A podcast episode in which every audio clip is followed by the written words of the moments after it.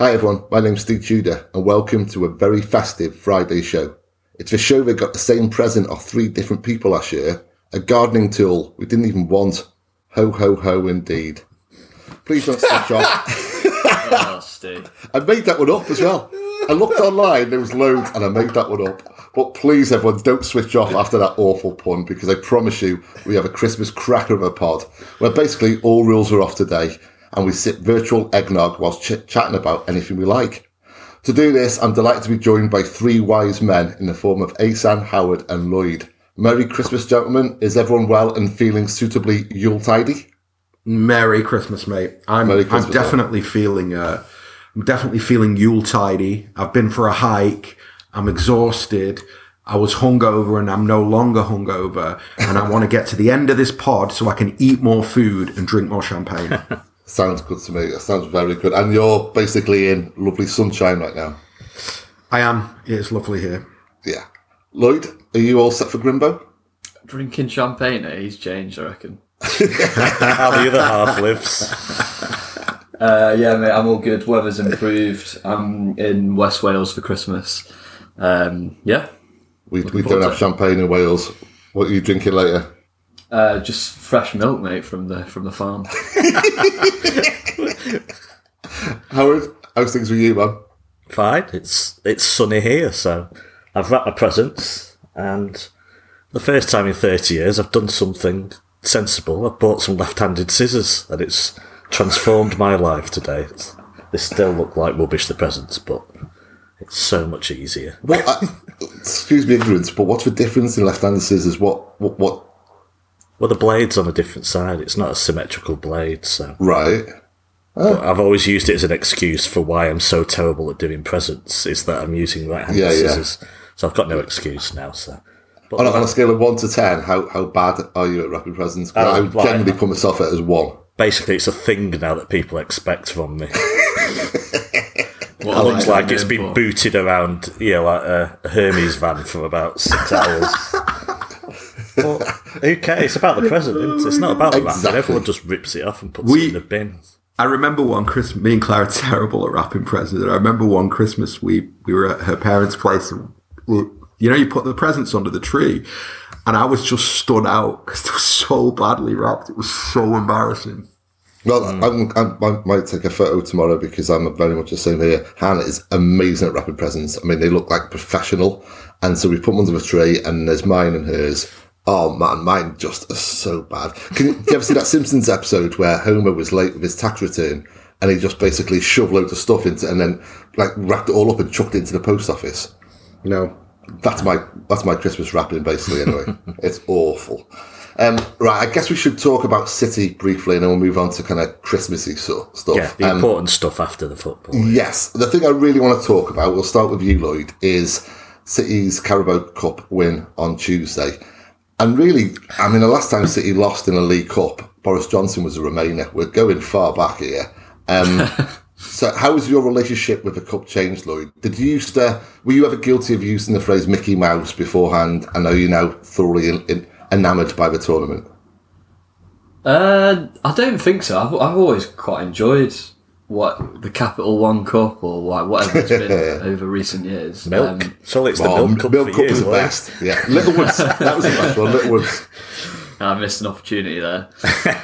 um, but now, I mean, like the Pellegrini 2014 um, final was like one of my favourite games. To be honest, going there as a City fan. Um, I mean, those ridiculous goals from Nasri and, and Toure. Um, so no, I've always I've always been a big fan. Uh, I, I like how. I mean, I know the final's not in February this year, but I've always liked how the final's been kind of early, so you can, you know, if you win it, obviously you get a trophy under your belt. Um, it's an opportunity to go to Wembley. I live in London, so it's kind of ideal for me. Um, so yeah, no, I like the Carabao Cup. Uh, Asan, do you kind of take a lot of pride in the fact that essentially it is now the Manchester City Cup? Very much so. Very much so. I think, you know, we're a serious football team and we're a serious football club, and winning trophies should be something that we do Yeah. every year, whatever the trophies are. Um, I, I like I like our relationship with my personally. every year I love it a little bit more, weirdly enough. And I've had moments in the last two, like, I think last season, at the start of the season, I, I remember saying something like, oh, maybe we should, maybe we should sack it off this year and focus on the Champions League or focus on the league. But really, in the end, you've got, you've got to play every game to win. That's what makes you a big club. And you got to go into every, every tournament wanting to win it. Uh, so yeah, no, I'm a, I'm a big fan of the Carabao. Howard, what about you? Yeah, well, as I s- you know, I've said previous many times, not as big a fan this season because, I mean, Dave sounds right. It's got to build up trophies, just try and win stuff. You Yeah. know, it's been twelve years since the takeover now, and what what was our first trophy? Nine years, and there's no reason why we'd ever you know, try and stop doing that. I don't think it. sorry, I don't think it's really impinged on us going for this trophy in the past. Uh, Don't think it's you know stopped us winning the league or doing anything else. It's a bit more troublesome this season, I think, than any other, but that's because of the schedule. But it was yeah, it means a bit less this year because I mean, just as Lloyd said, those final days have just been brilliant, just as an experience. Uh, you don't have the don't have the commercialism in a way, even though it's called Carabao, of the FA Cup final where you've you know sh- like they've just put aside forty thousand tickets for sponsors and stuff. It just feels a bit uh, more for the fans in a way Yeah. that the, the tickets are there, the pressure's off. You know, it's not it's not like a Champions League final. It's just been really enjoyable ride. I think just some great memories. You know, even like that semi final against Everton as well was just one of the best atmospheres I've ever seen in, in, in at the Etihad. Uh, so yeah, it, for that reason alone, it's a shame. I mean, if we do get to the final, I just don't know how many fans would go at the end of April. We don't know yet, or whether I want to. But you know, maybe, maybe we'll uh, be able to go to a cup final. A lot of us uh, in 2021. So absolutely, that would be an amazing experience after Well, the year we've had. It's a cup that just keeps on giving. I mean, yeah, like you say, after the year we've had, and then we begin a new year with with a derby uh, in a semi final. Cracking stuff, great, something to look forward to. January the fourth, you know, as soon as because I, I Can't I- wait, Steve. I know, I know, we, we- I know we differ as regards to a derby, but it's in terms of kind of say mental health. A lot of people, myself included, you get to January the second. I have a, a bit of a lull through week. I need to kind of adapt to a new year, you know what I mean? And, and to have that to look forward to straight off, that's great for me. So, January, Yeah. January's a terrible month. so. oh, it, it really is. yeah, it, it is. Um, okay, let's look ahead to the double header with Newcastle and Everton on the very near horizon now. Um, Lloyd, how much rotation do you foresee? Well, there's, I mean, there's going to be, I think there's going to be a lot between the two games, um, just because they're they're within, they're basically 48 hours away from each other, aren't they? So, Yeah. Yeah.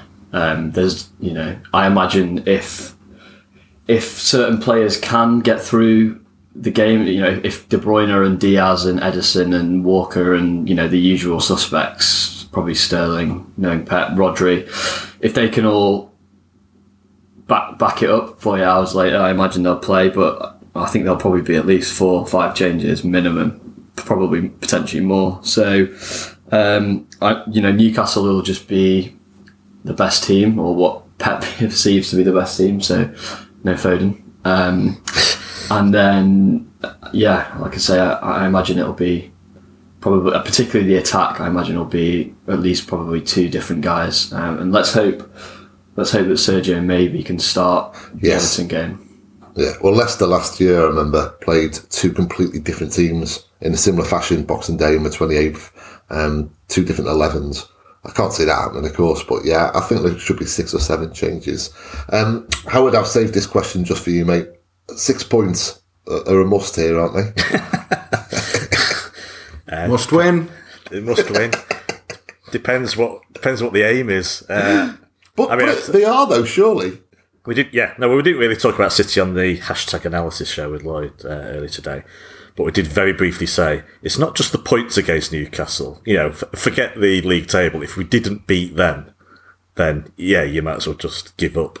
just just give up for the season because they're so bad at the moment that I am actually quite worried about the match. Uh, I mean, we said on the other show Liverpool have got Liverpool are still the team you have to finish above. I'm not really. I still see it that way, and they've got three very winnable, at least two very winnable games over the the Christmas holiday. So in a way, you don't want to fall behind. So you're never going to get me to say must win unless it's the last game of the season. So I'm not saying it, but yes, I think I think we've got to be looking at aim, obviously aiming for six points, uh, and yeah, the Newcastle one. Obviously, if we won one 0 we'd all be unhappy with that because it wasn't you know emphatic enough. We should be thrashing a team like that, and I think there's an opportunity there, having scored four against Arsenal, just to if we can just find that rhythm in the Newcastle game, we can carry that forward into the more difficult games after that. Yeah, yeah, fair enough. Um, Exant, who from the squad most needs a good Christmas? You mean in terms of form? Uh, yes, yeah, like a couple of good performances over the Christmas schedule. Sterling. Yeah, I think I think Raz probably is the name that that jumps to mind immediately. I think Sterling and Mahrez would be the top two. Uh, Bernardo's showing some green shoots of recovery. Um, yeah, I, I, there's nobody else really massively underperforming. So yeah, those two. T- yeah, I mean it's, it's Gabby's a funny player. I suspect that he will um, always be a little bit what he is, um, and so you know, a lot of people really didn't like the miss the other night, but you know, I look at the header and I go, well, keep getting in those positions, keep running, keep fighting. It's okay. He's not clinical in the way that Aguero was clinical, but I don't think by any stretch of the imagination he's having a bad season. Yeah. I, Can I just say Sergio Aguero for the reason that if he has a good Christmas, that means he's playing football. So. Mm. Yes, he I'm needs bit, good minutes, doesn't he? Yeah. I'm I'm a bit uh, I'm a bit wary. I don't think Aguero is going to start a football match anytime soon.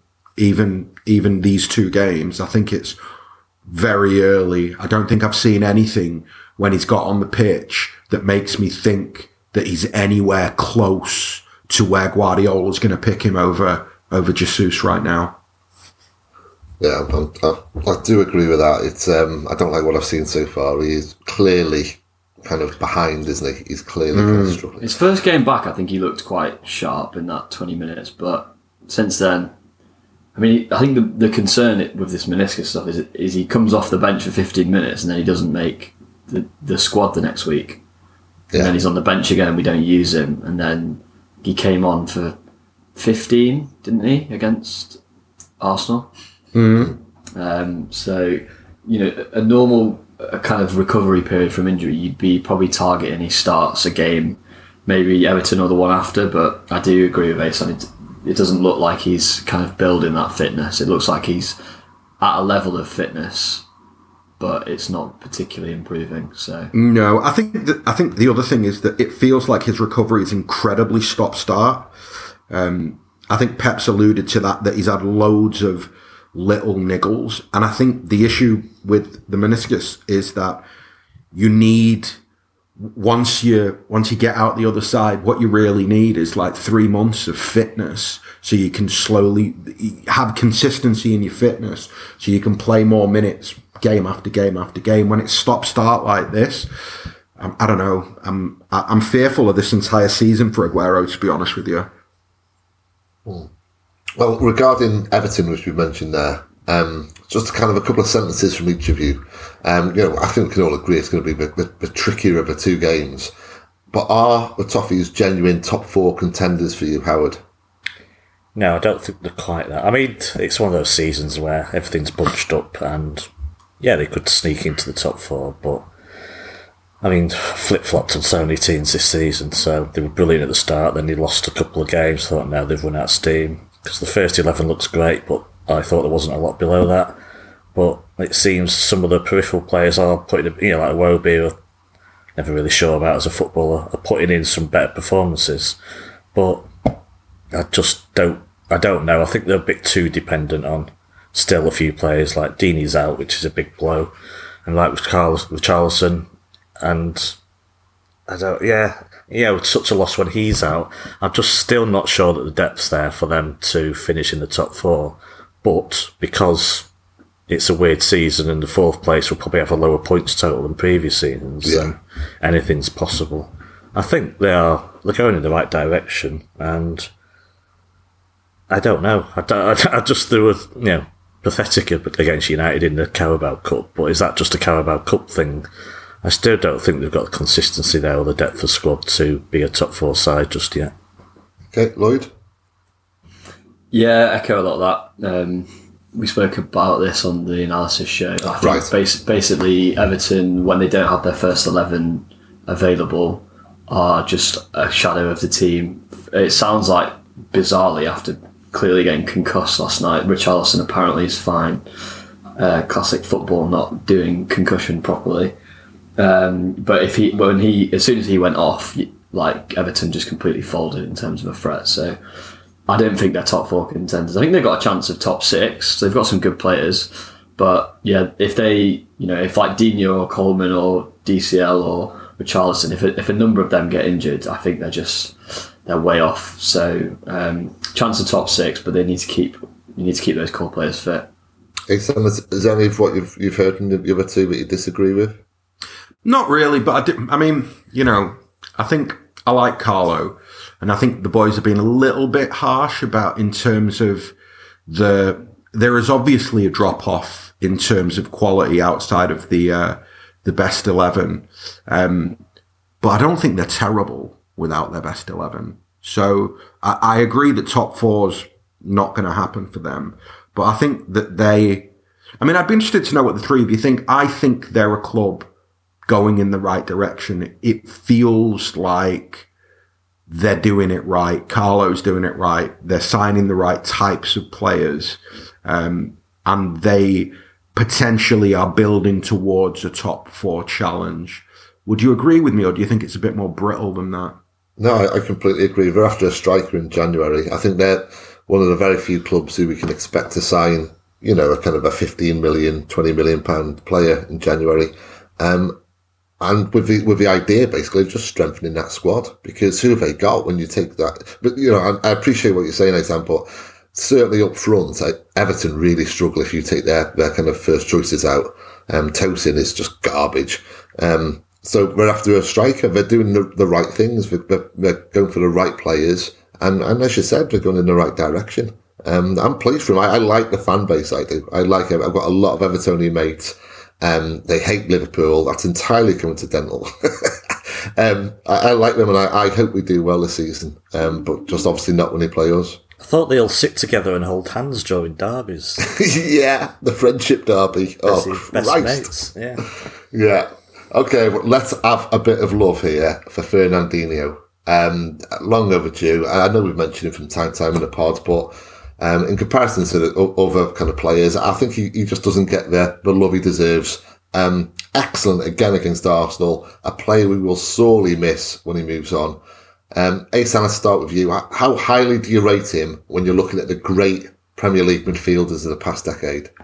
I think one of the greatest of the last decade, probably the most, one of the most underrated by some distance, if not the most underrated midfielder Yeah. in the Premier League. Because when you think about the hype that, that Kante has had throughout his Premier League career, um, I, I just, I think, you know, I, I look back, for example, to Pellegrini's 4-4-2 title winning season where Fernandinho, you know, is, people focus on what he did in Guardiola's team, but you can't underestimate how good he was for Pellegrini as well. I mean, it's just a, he's, he's just the, the perfect dark arts centre midfield player. He's, you know, in my opinion, is irreplaceable.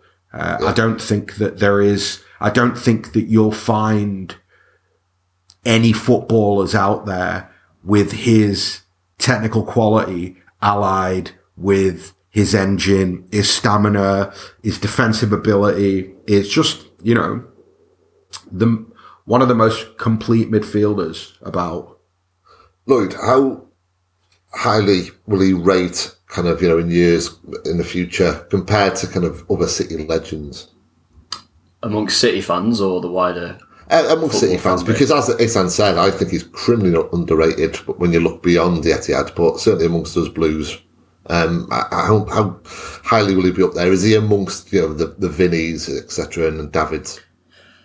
Um, I think he's probably just in the. He's probably top of the tier below. I reckon of the Kompanys, the um, Aguero, the Silva. He's probably like right up there with, you know, with your like Zabas, with those kind of guys. Like Yeah. literally top of the second tier.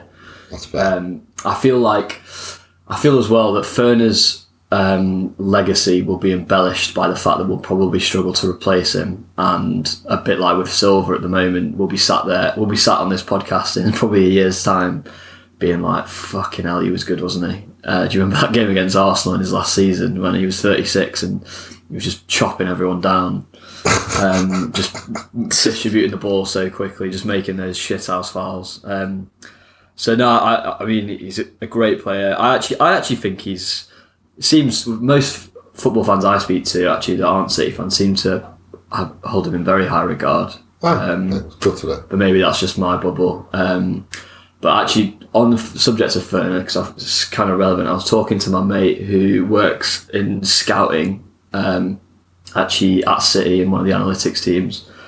Um, off the record, just as a mate, and he was saying um, from doing the modelling, they've they think this Zakaria guy at Mönchengladbach, who we're going to see, because we're obviously going to play them, is like the closest thing on modelling that they've seen to Fernandinho, probably out there in terms of That's the a underlying great numbers. exclusive. I love that.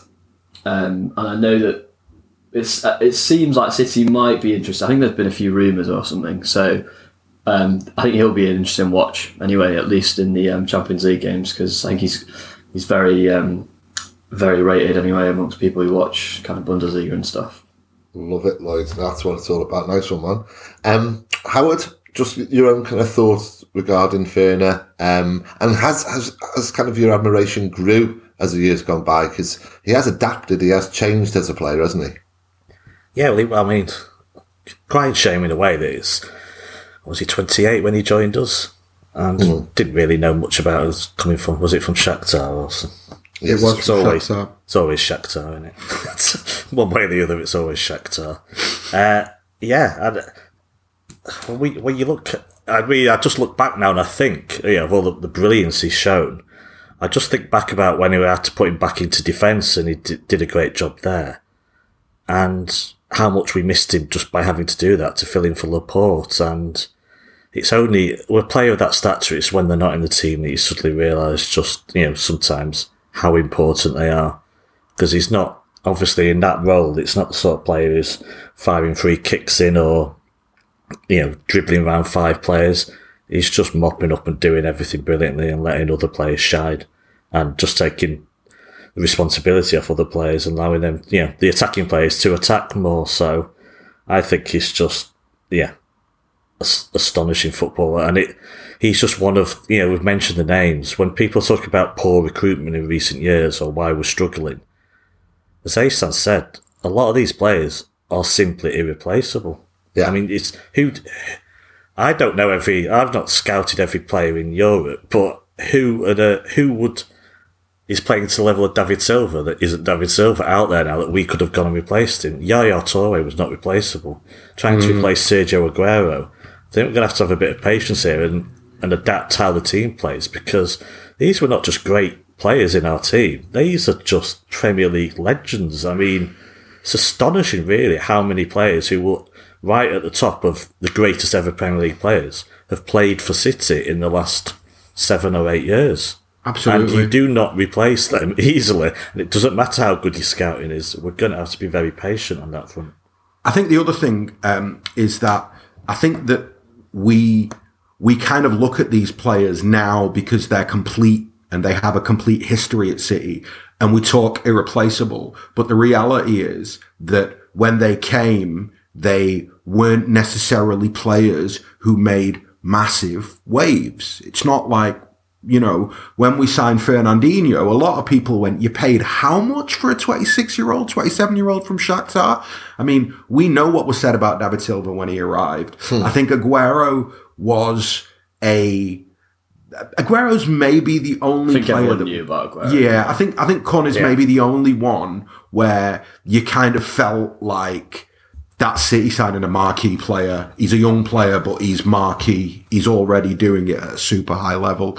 Um, so I don't really have, you know, I think that it's really easy to look at players like that and go, well, we'll never replace them. But the truth is that that's the evolution of football and football clubs. And I didn't think, or I remember Yaya at his peak. I remember people going, we'll never replace this guy. And then I remember Kevin De Bruyne coming in and watching Kevin De Bruyne playing in the same team as Yaya Toure and thinking to myself, De Bruyne will be the talisman that Toure is now after Toure leaves. And so, and I kind of, you know, maybe I'm, I'm trying to make a defense for some reason for the, the people scouting at the club, but That's unlike You you. know, cheeky twat. Uh, it's Christmas time, Lloyd. Um, but I do, th- I do think that we've got, you know, we've got more right than we've got wrong. Do you know what I mean? People will. It's very easy. You're in a way, you're only as good as your last your last transfer or two, and obviously Mahrez and Rodri have, just haven't really worked out. And I think that that has put a massive cloud over the incredible business that has been done in the last five years or ten years, however you want to look at it. When you say about kind of making, you know, few waves when they arrive, I always think that with Bernardo because if we hadn't have played that two-legged game against Monaco, can you imagine? I mean, I would have been perplexed. But hang on, who have we signed? and yet, look at the player he became. You know, so absolutely. Um, I was looking up. Uh, I googled Fernandinho just to look up something for an article, and there was a Blue Moon thread on there. Yeah, I think about three months after he joined, of people saying what what does he give to City. So just goes to show he didn't just walk in Everything. Fernandinho and just boss the place. It took good six months for him, you know, more. And, Yeah. and let's not forget after that shellacking from Germany. You know, I think he was shell shocked for about three months of that season as well. So these players aren't, yeah, these players didn't just all walk in and just, yeah, take over and be world class. Uh, it took time and took, Yeah. you know, get used to the system managers and the country they're playing in. Um, right, I want to talk about Christmas specifically. I want to talk about football at Christmas. Um, and, it's my favourite thing in life. I think Boxing Day football is, for me, it, well, it's like you got Thanksgiving in America and you know the Super Bowl and all the rest. of This is it for us. This is the pinnacle of British sport tomorrow. Uh, sorry, two days time. Um, Lloyd, how do you feel about football at Christmas? What do you love most about it? Go in. Yeah, man, you just put a dampener on it. but that's that's that's that's the answer though. yeah, I know. I know. Um, But if you can't go, then I think being able to just after you've just feasted yourself on the twenty fifth, and you're feeling like a fat bastard, you can just feast on football for the following day and just watch game to game to game, Yeah. to game, and not have to talk to your family. And you know, it's um, ideal, really, isn't it? So Well, Christmas Day is about obligation, isn't it? And kind of family and all. And basically, there's quite a few chores you've got to do Christmas Day. Boxing Day's just for you, isn't it? It's basically sport, gambling, boozing, mince pies, and just this year, instead of going to the game, just lying on the sofa and watching game cold, after game. cold turkey. Wait, do, do you do you all eat mince pies? I'm sorry, I'm taking this on a massive tangent now. I Hey eat Sam, mince pies, hey Sam, yeah. we've already discussed this on I, I, hashtag I enjoy a mince pie. They are disgusting. Thank you, Howard. Thank you very and much. Howard, me and Howard uh, disagreed. yes. I said I'd actually eat them. I would actually eat them not just at Christmas. I do quite like them. Yeah, I quite liked them. And Howard, I would never suggest you did so on Christmas Eve because it'd be bedlam down there today. But Aldi do a crumbly mince pie, which is delicious. Oh Really my nice. god, the combination of Aldi and, and, and, and mince pies. I feel nauseous now. I've not I've not had lunch yet, lads. Be careful. Yeah, you're drinking champagne. We're shopping at Aldi. We get it. Yeah, exactly. Don't diss Aldi. Me, Get- I get got my mince I got my pies. I got Get my in- champagne from Aldi. I got my champagne from Aldi. So how's that for a slap back, lad? How is that for a slap back? You just and if you want dis- to Google it and check it, you can Google it and I check will. it. There's an Aldi in San Antonio. Right, well, Yeah, I don't diss Aldi because it's the one place you can get a mince pie, some bread, and a leaf blower in the same place. So. I got a bottle of wine from Aldi um, this week. I had it last night. It was amazing. Really There you good. go. It's a fiver. Really good. Right, let's There get you this quickly back on track before we move on to Christmas food. Uh, Asan, what do you love most about football at Christmas? Um, everything about it. It's funny because we, we went on a hike this morning and we were driving back and I like to prepare Boxing Day almost in advance of Christmas Yes. Day. Like I like to. I like to know what's the plan. I completely agree with Lloyd. Like I I'm I'm lucky that I had a lot of years at home where I could go to game on Christmas, on, on Boxing Day and I had a lot of years away where like this year where I can kind of prepare a mad day. Like basically what I like to do is get up really early, do something, actually do something healthy, like go for a walk or do something a bit healthy. And then at lunchtime, like as soon as the footy begins, like that's it. Load up my football manager game, right? Get, get the football on the, uh, get the football on the screen, get loads of scran around me, get some booze around me. And it's almost like as a day goes in the year, I don't think there is a n other day any anywhere in the year Here, here. where Yeah. you can be cocooned inside of a bubble of football and nobody can touch you. Nobody can say anything. Not a th- yeah. No, Boxing Day is uh, it's probably this is going to make Howard laugh. After Derby Day, Boxing Day is my favourite day of football. Well, as I always remind my missus, basically, it's called St. Stephen's Day. It's my day. I, I love it. It's the only day of the year that I buy the racing post. I've got very little interest in horse racing. I bang, lo- I won't be able to this year, obviously, but I'll be banging on loads of bets on, on the horses, loads of bets on the football, and then usually, you know, go to the game. But yeah, I'm just going to lie on a sofa. I'm just going to eat loads and loads of food and just drink from midday onwards, and hopefully watch United get stuffed as well. Um, Howard, how do you feel about Boxing Day football? Well, yeah, what Asan and Lois said. It would have been. It's fallen on Saturday, and it would have been amazing. And Yeah. yeah, I don't know. It's just something special about going in the pub on Boxing Day and your mates turning up. A lot Yeah, of, a lot of them are just so glad to have got away from family. you wear your new clothes never seen well. peop- never seen people so happy to be uh, in the pub, basically. And it's just it's just a great day. Yeah, I mean, Christmas in itself is just over. It's just overhyped. I mean, there's you know, from September onwards, you're seeing adverts, and it's it's gone like that in a flash. I think the week between Christmas and New Year is the best time, not Christmas Day itself. Because yeah. you've got all that leftover food, you've got Yeah, booze, you've got chocolates, biscuits. The football is just wall to wall. Hmm. Other sports as well, if you like, and Yeah. uh, yeah, it's spot on. It's a shame we can't go, but you know, mm, uh, yeah, I was, I did actually, for reasons I'm not sure why. I did apply for the ballot for Newcastle, but obviously we'll never oh, know. Oh, really? So Well, I, I had to write yesterday about the importance of Boxing Day football this year for everyone, and just to imagine no football. I know it's not the same, not going to the game, but just have them not there, not be able to watch them on the telly. What the hell would I do on Boxing Day?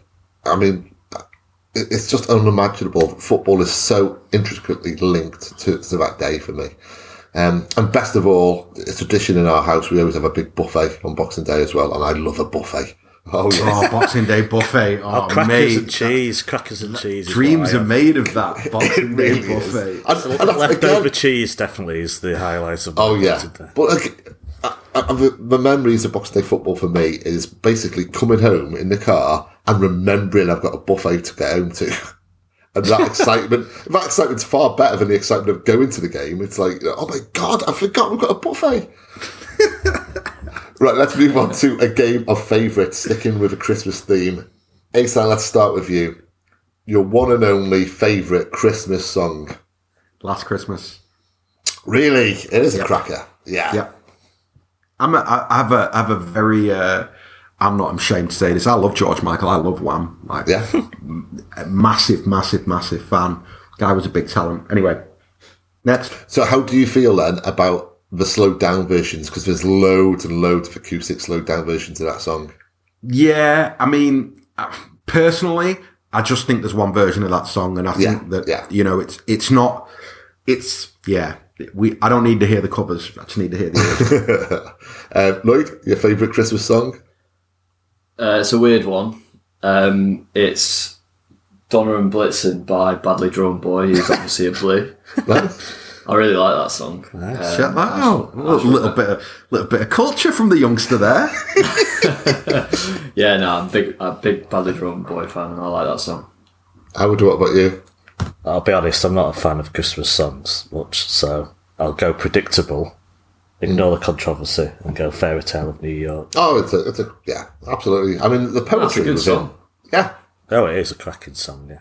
I can't think of another example of something that's so popular and so kind of embedded within the kind of mainstream psyche, which has such beautiful poetry within it. You know, it's it's kind of you know it's, it's art and, and populism kind of combined. Um, God, that was a bit pretentious, wasn't it? hey, hey, can I say I, I want to have a I want to give an honourable mention to Oasis's cover of "Come On, Feel the Noise." That's technically not a Christmas song, but that was released at Christmas 93, 94, something like that. Um, and I got it in the post with a Christmas card from the Gallagher's. nice. And so, yeah, and I, I really loved that that cover, and I really wanted to get in there the fact that the Gallagher sent me a Christmas card. Yeah. So I Fair managed to get both of those things in. Well, I've been looking for years um, on YouTube. I, it's not out there. Um, Noddy Holder was in a program which I can't for life of me remember what it's called now. It had Amanda Holden in it, and it was based in West Bromwich.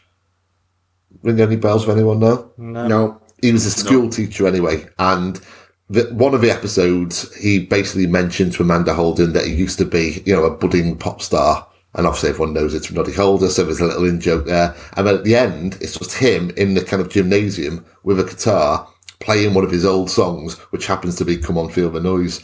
And oh, it's beautiful, beautiful. It's I, and I wish I could watch that again, but it's just not out there. and I can't remember what the program's called either. The Grimleys. Grimleys, that's a one. Nice one, man. Uh, my favourite song, by the way, The Ronettes, uh, Frosty the Snowman. oh, nice. Love it, love it. Um, Asan, your favourite present you got as a kid?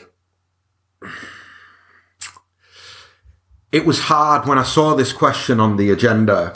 I was a little bit like, you have to remember that we didn't necessarily celebrate Christmas in the way that you guys celebrate Christmas. Um, but I believe that one year when I was very young, I got a BMX bike at Christmas. So that's the first kind of quote unquote present that sprang to mind. I think the worrying thing is that immediately after that thought, I thought, hang on, is that the only present I ever got bought at Christmas in my childhood? And I'm concerned that it might have been from my parents. that might be the only present I ever got. I got um, a grifter.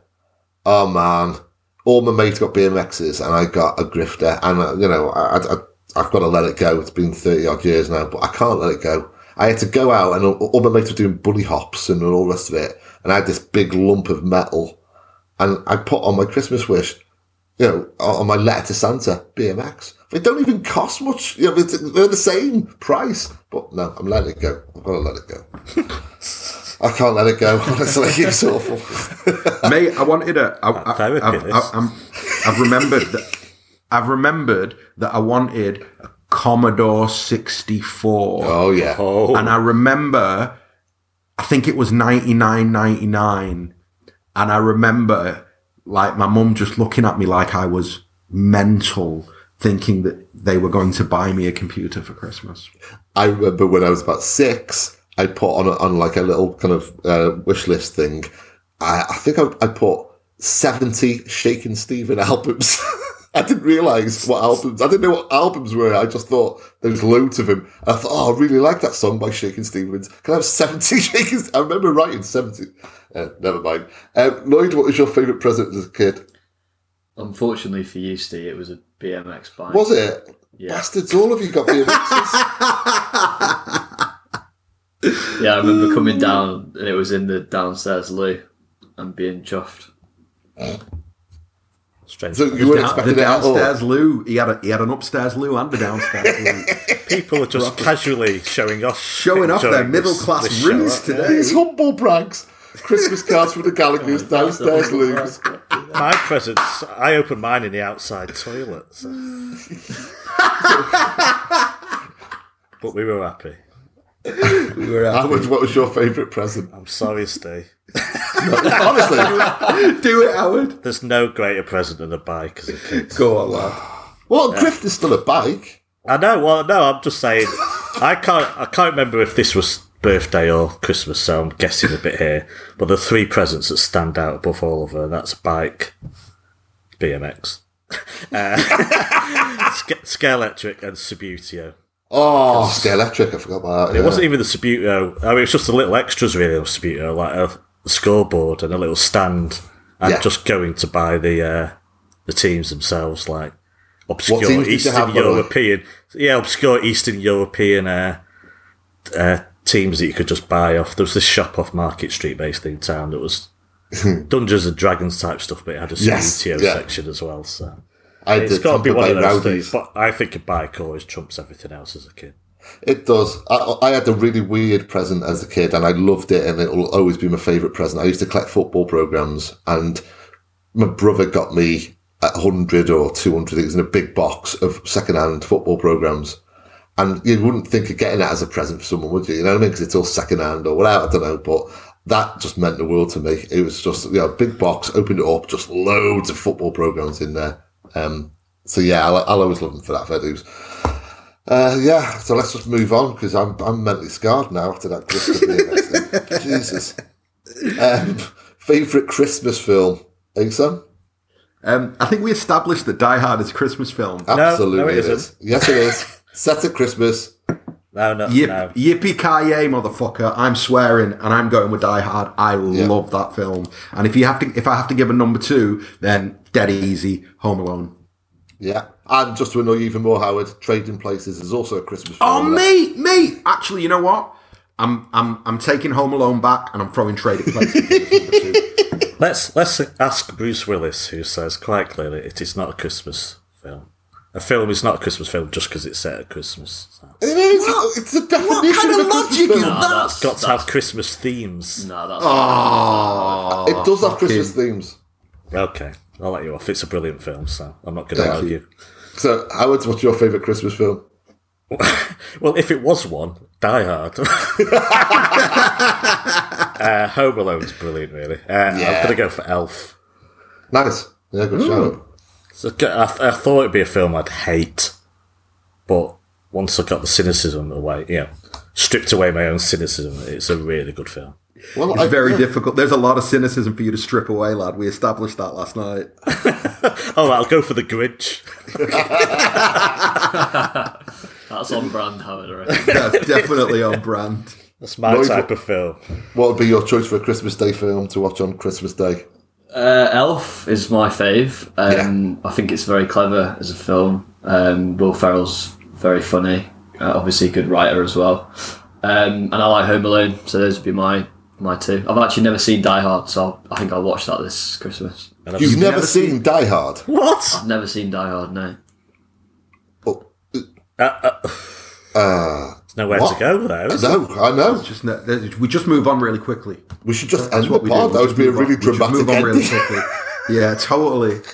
Christ. Um, I've got to say with Elf, the reason why Elf works, obviously it's really good, and also, but James Caan, James Caan is the reason why Elf's so good because you, you, you, he just plays it so well. Um, yeah, A young, um, a young Zooey Deschanel or whatever. I'm sorry for pronouncing her name. so- yes, yeah. Just Um, saying Muppets that- Christmas that's Carol for me, by the way. Ah, yeah. Oh no, anything Dickens every as well, word. Yeah. Yeah. Oh yeah, it's like Muppet Christmas Carol or no? Um, Muppets Christmas Carol is for me the best Christmas film, but also any Scrooge, any variation on Scrooge. Really, I'm a sucker for that. and I've still right. not seen It's a Wonderful Life either. So it's, Ah, it's, it's beautiful. Saw it was on the other day. So. I think if you if you watched it out of context as a film, it's so dark. It's really dark. But because you know you're watching it at Christmas and you know, obviously the ending and all the Yeah. rest of it, then yeah, it's it's a beautiful film. But It's a really dark film. People don't seem to ever acknowledge it. Um, Alexander, you a Sprouts man? Yes. same here. Same here. How, Yes. how do you do your Sprouts? Um, garlic, loads of olive oil in the oven, loads of salt and pepper. Uh, yeah, not I'm on- burnt, but like you know, like well, well, well done. Yeah. Um, and it's funny because as a kid, I vividly remember asking my mum to take the sprouts out of my plate because I wasn't going to eat them and I didn't like them. But as an adult, I've rediscovered and fallen in love with the sprout. Yeah, there's a few foods like that. I mean, olives, for example. It's only the last kind of five years that I like olives. I used to hate olives. Um, Okay. with, uh, There's hope. There's hope for Howard yet. No, there isn't. That's with, um, Satan's droppings. with sprouts, what I'm doing later because I've got to do it tonight. It's too much work to do on Christmas Day. Um, shred them, uh, add loads of finely cut shallots, balsamic vinegar, um, stud it with dates so the dates kind of melt, and uh, add some chestnuts, bang them in the oven. Just beautiful, really nice. Um, how are you a sprouts man? I am, but no one else in the family is, so I won't be having any. So. Right. I act- uh, yeah, with, but you know, if I was uh, in a frying pan with cutting off with lardons, basically olive oil, garlic, that's it. Yeah, that way, rather than boiling them to death for seven. Oh man, the sprouts of my childhood. Yeah, yeah. I went to Sugo, it's best Italian, I think, in Manchester last year. And I put a picture up on Facebook or Twitter. I had Brussels, it was Brussels sprouts pasta dish, basically. It was beautiful. And the abuse I got for eating that was just off the scale. I can't believe that just, there's nothing wrong with sprouts. It tastes quite nice. I don't know why they get so much hate. Probably because they're just boiled to death, really, aren't they? So. Well, you're made to eat them as a kid, and if you're made to eat anything Yeah, as a kid, yeah. then you're not going to like it, are you? Lloyd, you're a bit of a foodie on the quiet. Are you uh, a sprouts man? Nah. Sorry. after this, after this, after listening to you three do some loving of sprouts, um, no, I reckon they're one of those foods that deserve the reputation they have. Um, maybe that's because my old man has never cooked them very well, which is which could be the case because I've never ordered them out purely on the basis that I don't So, like well, let's change the question for you, mate. What's your favourite part of a Christmas dinner? Ooh. Uh, Pigs in blankets for me. I think it's probably well, it's either pigs in blankets, the sausage meat stuffing, or to be honest, I really do like just the veggies like um, carrots, parsnips, like that are done really nicely. Yeah. Um, yeah. All bread sauce actually is nice. Bread sauce is nice. Excellent. Did you say before that you hadn't eaten yet? I've not eaten yet. I'm starving. I'm, I'm going to pass out soon. Seriously, we went on a hike this morning, and I'm knackered, and I'm starving, and I'm. If you could see me right now, I'm literally sort of almost lay down flat. I'm that hungry. Right. Well, let's wrap it up then with one final question for you all. Then, um, let's start with you, Howard. How are you planning on spending this Christmas in these very weird times? Uh, well, I've basically sat here for two weeks. So I was going to see my parents tomorrow, basically. Yeah. Uh, much smaller numbers because rest of the family some work, some in retail. So can't meet up with two elderly parents, Yeah. but I can because I know I haven't been near someone. So I'll feel a release. you know, I mean, obviously. There's not a lot you can do anyway, so it's an isolation of sorts that I would have done anyway. It's not as if I can go to the pub or want to go around supermarkets all day or shopping. But I will feel a release after Christmas Day that I've not had to shield in a way, you know, to protect your parents. So yeah, so I'll go around there tomorrow, uh, come back late in Christmas Day, and as you say, that's when the eating and drinking. Oh, yeah. that's when I put a bib on and just uh, open the chocolates and just watch sport all weekend. So, Yeah. but it will be a release in a way, I think, because you know I'm at the point where I'm not going to just stay inside because of the COVID virus. I will go out after that, but obviously to protect my parents, I've just been extra cautious last two weeks, Yeah. and with the yeah the vaccine being so close. You don't, Well, there's that. you don't want to do something stupid at this stage, do you? I mean, in Wales, the numbers have spiked, and yeah, this, it, this is the first time now, the last two weeks, there's people who I directly know now who are getting COVID and quite a lot. So it's, yeah. It's I'll just say, real I, reminder. I, love giving presents as much as I love receiving them as well. So Christmas Day is quite special in that respect. So obviously, like I said, I'm not a I'm not a Christian or religious person, but obviously as an English person, uh, it's still an enjoyable day with family and stuff. So. Yeah. And yeah, I love giving and receiving presents. It's quite a, a novel experience in a way. Yeah. Uh, how will this year differ to other years with you being out there in Ibiza? Um, well, yeah, I mean, we're not going to see anybody. We'll just be me and Claire. Um, we, yeah, it, it'll be very quiet. Uh, I think we'll do a lot of video calls. Um, but yeah, that's it. I think I'm, I'm, I'm, I'm a little bit, uh, like I'm, I'm not going to fit. Basically, we're not going to feel sorry for ourselves because we know that like we're in a pretty cool place. So, you know, the, the fact that we, the fact that this year is a, is a year where we can't see our families. Okay, we can we can get through that. Yeah. Yeah. Well, it's we're having my dad round now on Boxing Day, which we weren't going to do. He is in our bubble, so it's okay. But um, because his Christmas Day plans have been scuppered with, um, a long story short, he was going to my sister's and she had someone in to do some work on the house and he's come down with COVID, so they're now isolating. And, and I'm sure it's a story that's going to be, you know, happening all around the country. But just speaking to my dad earlier and he's, you know, very kind of, oh no, it's fine, it's fine. I've got my, I've got my cheese selection, you know what I mean? But it's, ah, it's heartbreaking. But, yeah, uh, so we're having him around on Boxing Day for, for obviously for the Boxing Day buffet. Um, and yeah, it just heart goes out to anyone who's having to spend it alone this year, and, and um, it really does. Uh, Lloyd, what your so you've moved to Wales for Christmas? Is that correct? Yeah, so I um, I made the the journey before the madness ensued on that sat- last Saturday. Oh yeah, yeah. all the bands and stuff. Um, both my parents have ha- had COVID, or they had COVID at the start of December, so it was actually the safest place for me to come, Right. Because um, they've had it and they they were a bit ill, but they're okay now. Um, non, they're not infectious, so yeah, I'm here in Wales. But then my brother, who lives in Dublin, can't get back, so he's on his own. So I think we'll be like video chatting him on Christmas Day. Um, Yeah. but yeah, just be hunkered down here. Hopefully, go for a nice walk on the beach uh, on Christmas Day or something. Nice. Hey, that is nice. It is. It's a nice way to spend Christmas. Can Day. I ask a question then? Yeah. Not to do with Christmas of you three. Uh, nothing to do with Christmas. So when we get back to normality, what's the first thing you're gonna do? You go big on. I'm going to keep my distance from people because I've been bloody loving it. You're just gonna, you're just gonna con- you're gonna go just continue as you did before. Exactly. I'm loving it. I hate people being in my space. I really do. I've always hated it. If someone just gets right up by my face when they're talking, it's like, and I'm loving the fact that everyone's um, like a, at least a meter away from me, and I want that to continue. So that's what I'll I'll- I'll just carry on carrying on. I, I admire your honesty. what about the others? What, is that? Throw a house party and hug people. Yeah, Oh, I'll I'll hug one or two, I guess. But that, you're not invi- you're not invited, Steve. You're not invited after that. Ansel, lad. You're two meters at all times. you, be on you the lot ball. on your fucking BMX party. Making mud tracks around there, guys. Oh, oh, right, yeah, guys. I, I think I would just, uh, similar to Ace, I'd just go on a massive night out or go to a massive party.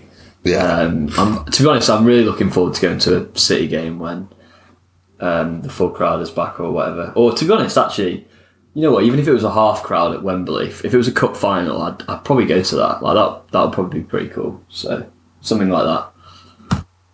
It's it's near. It's near. That's what we've got to keep telling ourselves. It's not far off now. Yeah. Right, guys. Thank you very much for today. I really enjoyed that, and um, yeah, thanks very much, Howard. Yeah, pleasure. Enjoyed that. Thanks, Lloyd. Happy Christmas, everyone. Thanks, Sam. Merry Christmas, Steve. Merry Christmas to everyone. Just very quickly, uh, DMs are open if anybody's, Yes. you know, struggling over Christmas. If you want to see my ugly mug over Christmas, I'll do video calls with anybody, man. I, over the next week, I just intend to Zoom with anybody who's interested in fancying a pint with me on a video call. So yeah, just look after yourselves and uh, yeah, look after those around you. Yeah. Merry Christmas. We'll be around the Twitter account tomorrow, so if anyone wants to drop in, do say hello. Yeah. Definitely. Well, all that's left for me to do is just wish each and every one of you a very Merry Christmas. And of course, how could we end this, this pod of all pods without this, these words? Forever up the blues.